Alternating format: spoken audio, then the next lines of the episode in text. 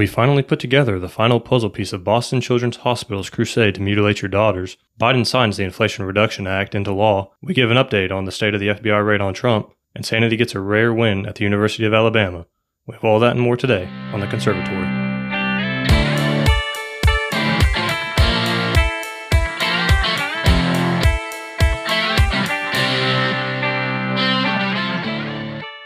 Hey guys, before we get into today's episode, I'd like to remind you to go check out our Twitter at Conservatory Pod. That's Conservatory Pod. There we post episode clips and articles as well as new upload alerts and updates.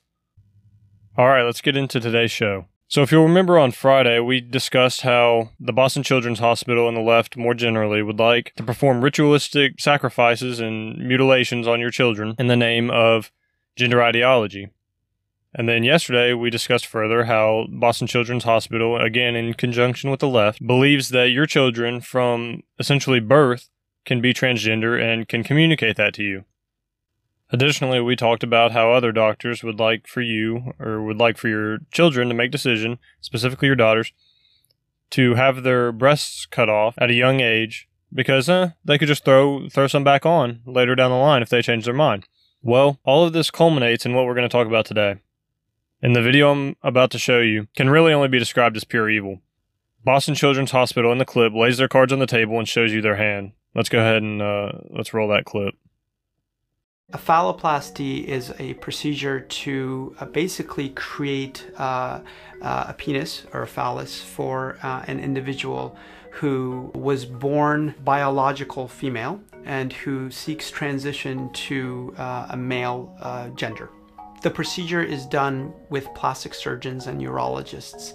The urologists manipulate the tissues in the surrounding area to lengthen the urethra. A new scrotum is created, and uh, some of the anatomical parts of uh, the female anatomy are removed. The plastic surgeons are in charge of creating a new tissue that will ultimately meet the lengthened urethra and the additional tissue that's been moved to uh, create uh, the uh, neophallus. We typically utilize tissue from elsewhere. For example, the forearm or the thigh is used. The plastic surgeons are also responsible for uh, providing sensation by doing the nerve coaptation so that the new phallus will have sensation and also responsible for reestablishing the blood supply and also to shape it in a way that appears more um, physiologically and anatomically um, like a natural one. A phalloplasty is a procedure to uh, basically create a penis or a phallus for uh, an individual who was born biological female and who seeks transition to uh, a male uh, gender. Patients expect to stay for about seven days or so. They do need to have additional time for recovery, making sure that everything is working well and making sure that uh, the flaps are alive and healthy and that the uh, tissues are healing well before they're discharged home. So, as we know, the procedure described in this video is intended to educate children and their parents on the procedure available to them. In the video, you heard the man talk about a phalloplasty, which as we know, is the creation of a male appendage out of the flesh from a forearm or thigh of a, of a, a patient. And through many surgeries and doctor consultations and visits, a child, your young daughter, can create a male appendage for herself, or rather, the doctors can create it for her. And of course, if the left had their way, children would be able to do this as young as three, four, five years old. In the video, you heard the man say that this type of surgery often requires seven day recovery, and I don't think I need to point out the problems here. We like to use modern medicine to mutilate children. Just like we talked about on Friday, these procedures are ritualistic when it comes down to it. Furthermore, Democrats often complain that AR 15 manufacturers market their products to children as if teaching children to properly respect a firearm and know how to use it is a, a bad thing.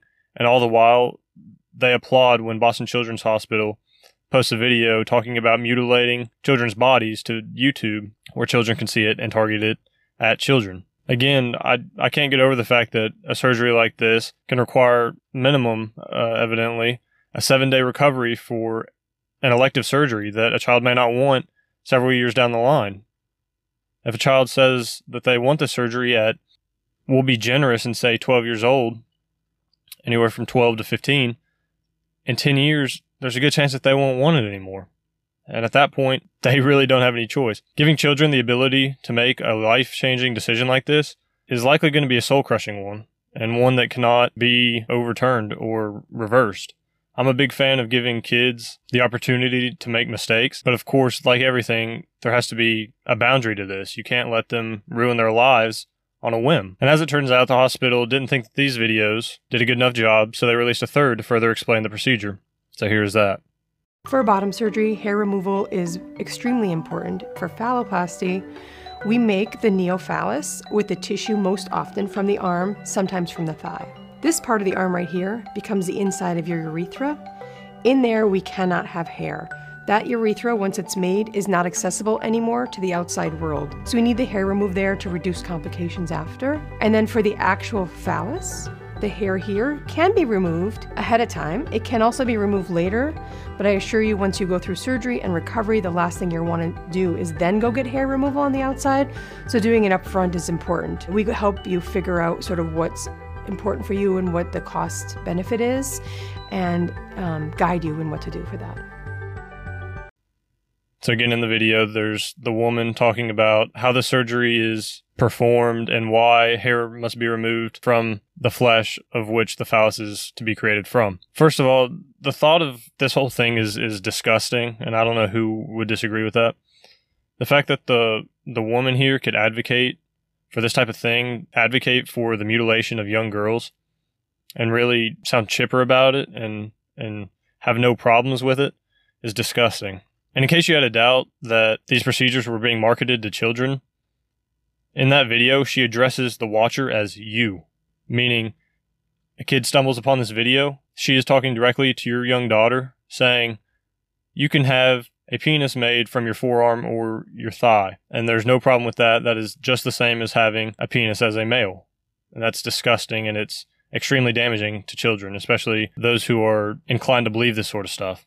And something I've noticed in these videos is they play this nice little music and they have these people talk like they're so nice and they don't dare mention that there may be drawbacks to the process. Uh, in the following clip, a I'm gonna it's a girl who has gone through the surgery, uh, details the complications that she had as a result of, of a surgery like this. So let's listen in.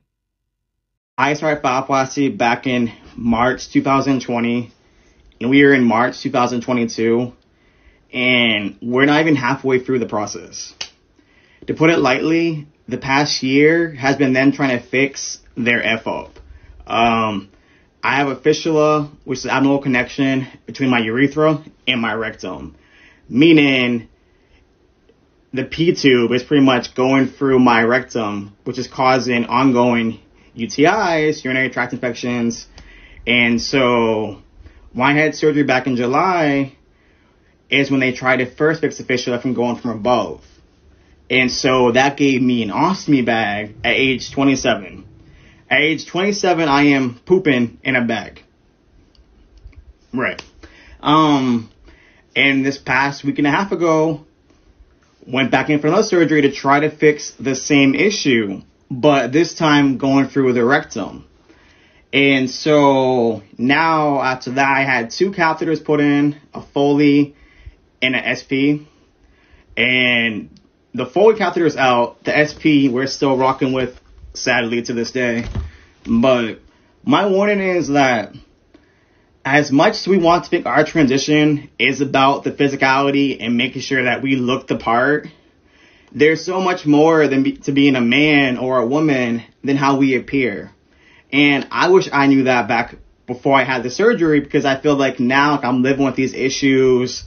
I have a hard time getting close to anyone because I feel like during these past two years, I've lost a lot of people, whether it's through like falling out or death or so forth. And so I'll continue this on part two. So continue what I was saying in regards to phalloplasty.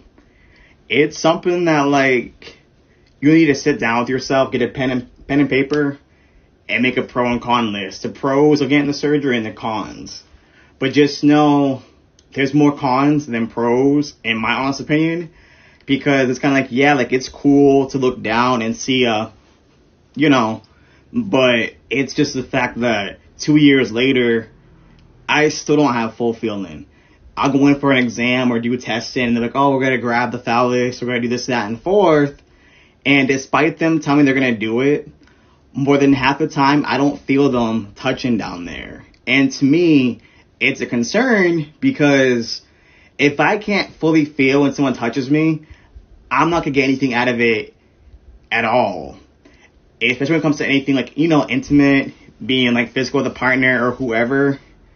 I want to be able to live in the moment and enjoy it. So, as you heard in the clip, this person details that as a result of the elective surgery, two years removed from the surgery, she has a colostomy bag. I believe she says she has had several colostomy bags. She's had several catheters, among other medical complications. She also claims that close relationships are tough, which, surprise, surprise, people find this stuff weird. People don't want to be friends or be romantically involved with people like this because it's unnatural and it's it's it's disgusting, really. And of course, at the end, she kind of claims, or at least indicates, that she may be regrets this process and wishes, you know, she had never done it. But of course, you can't say that because that's denying children gender affirming care, and that's very, very bad, at least according to the left. Could you imagine if we found evidence of this type of surgery in a Nazi research facility? If we walked in to a an operating room where a Nazi surgeon had finished an operation and we found a young girl, say 8 years old, 9 years old, 10 years old, laying on the operating table and on her forearm she's missing a large amount of skin and flesh and it had been sewn to create a false penis, we would undoubtedly call it as it is, which is disgusting, and be appalled by it. Person who performed the surgery would go to prison for a long, long time. But if we do it in the name of science and gender affirmation, it's cheered. It is a virtue. And that, of course, is disgusting. And yet, still, we market the stuff to children. But can we really be surprised? Leftists have shown themselves time and time again to be creeps. They want to destroy children's innocence for their own sick pleasure and for their own sick personal gender affirmation. These people are so insecure that they have to have kids affirm their delusions and take part in them so that they don't feel marginalized. And that's really what it comes down to. There's a war on children, and the left started it, no question. And we have to finish it. We have to fight and protect our children because they are the ultimate thing worth protecting in this world.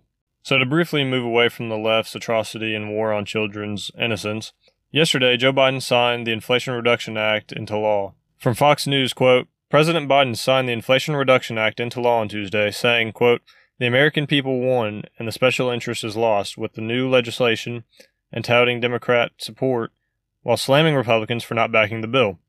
The bill, which was passed by the Senate earlier this month and the House of Representatives last week, cost an estimated $437 billion with $369 billion going toward investments in energy, security, and climate change, according to a summary by the Senate Democrats. So essentially, it's just a climate spending bill.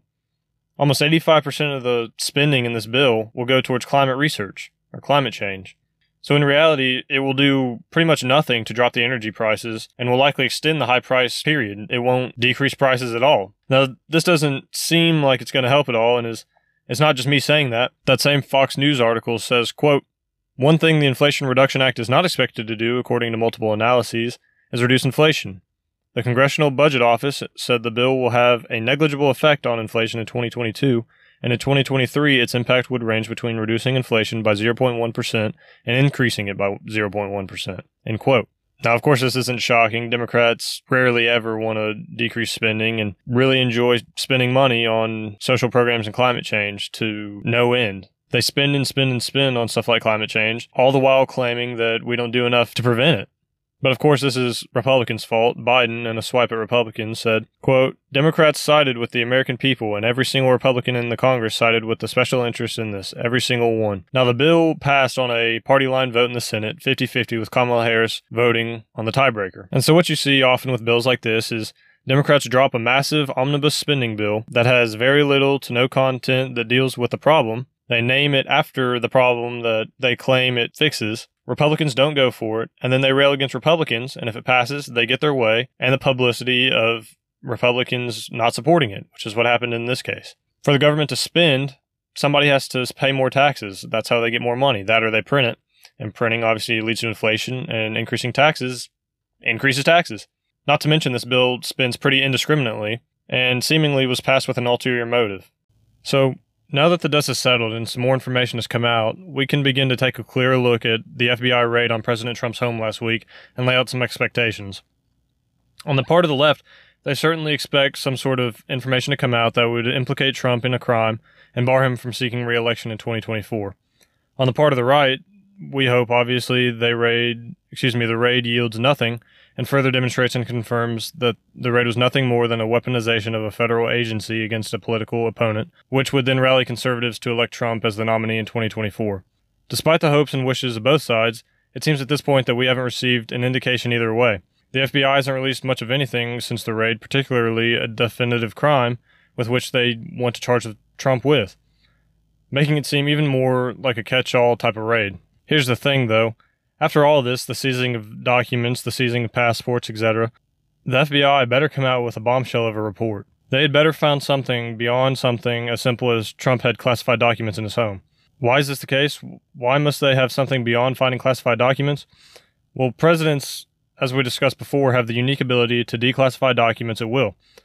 So then the question becomes did Trump declassify the documents before he took them from the White House? But the problem is there's no official declassification process for the president, meaning Trump did not have to give any sort of verification or notice of declassification. So in a court of law, it would be nearly impossible to prove that Trump didn't declassify the documents prior to taking them to Mar-a-Lago. So if that lead doesn't pan out for the DOJ and the left, what do they have? And for right now, it would seem they have almost nothing, which is why we have to wait and see what they produce in terms of charges of a crime.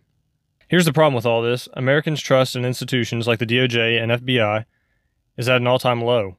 As the divide between left and right grows politically, and as the left flexes their ideological domination over a growing swath of institutions, the value and trust Americans have in these institutions continues to deteriorate. Why would anyone trust an agency who refused to charge Hillary Clinton, who had no authority to declassify documents, had them anyway, then bleached the hard drives of a server in her own residence containing these documents, but then the same agency levels their sights on a former president who has the power to declassify documents because he had paper copies of documents in his home?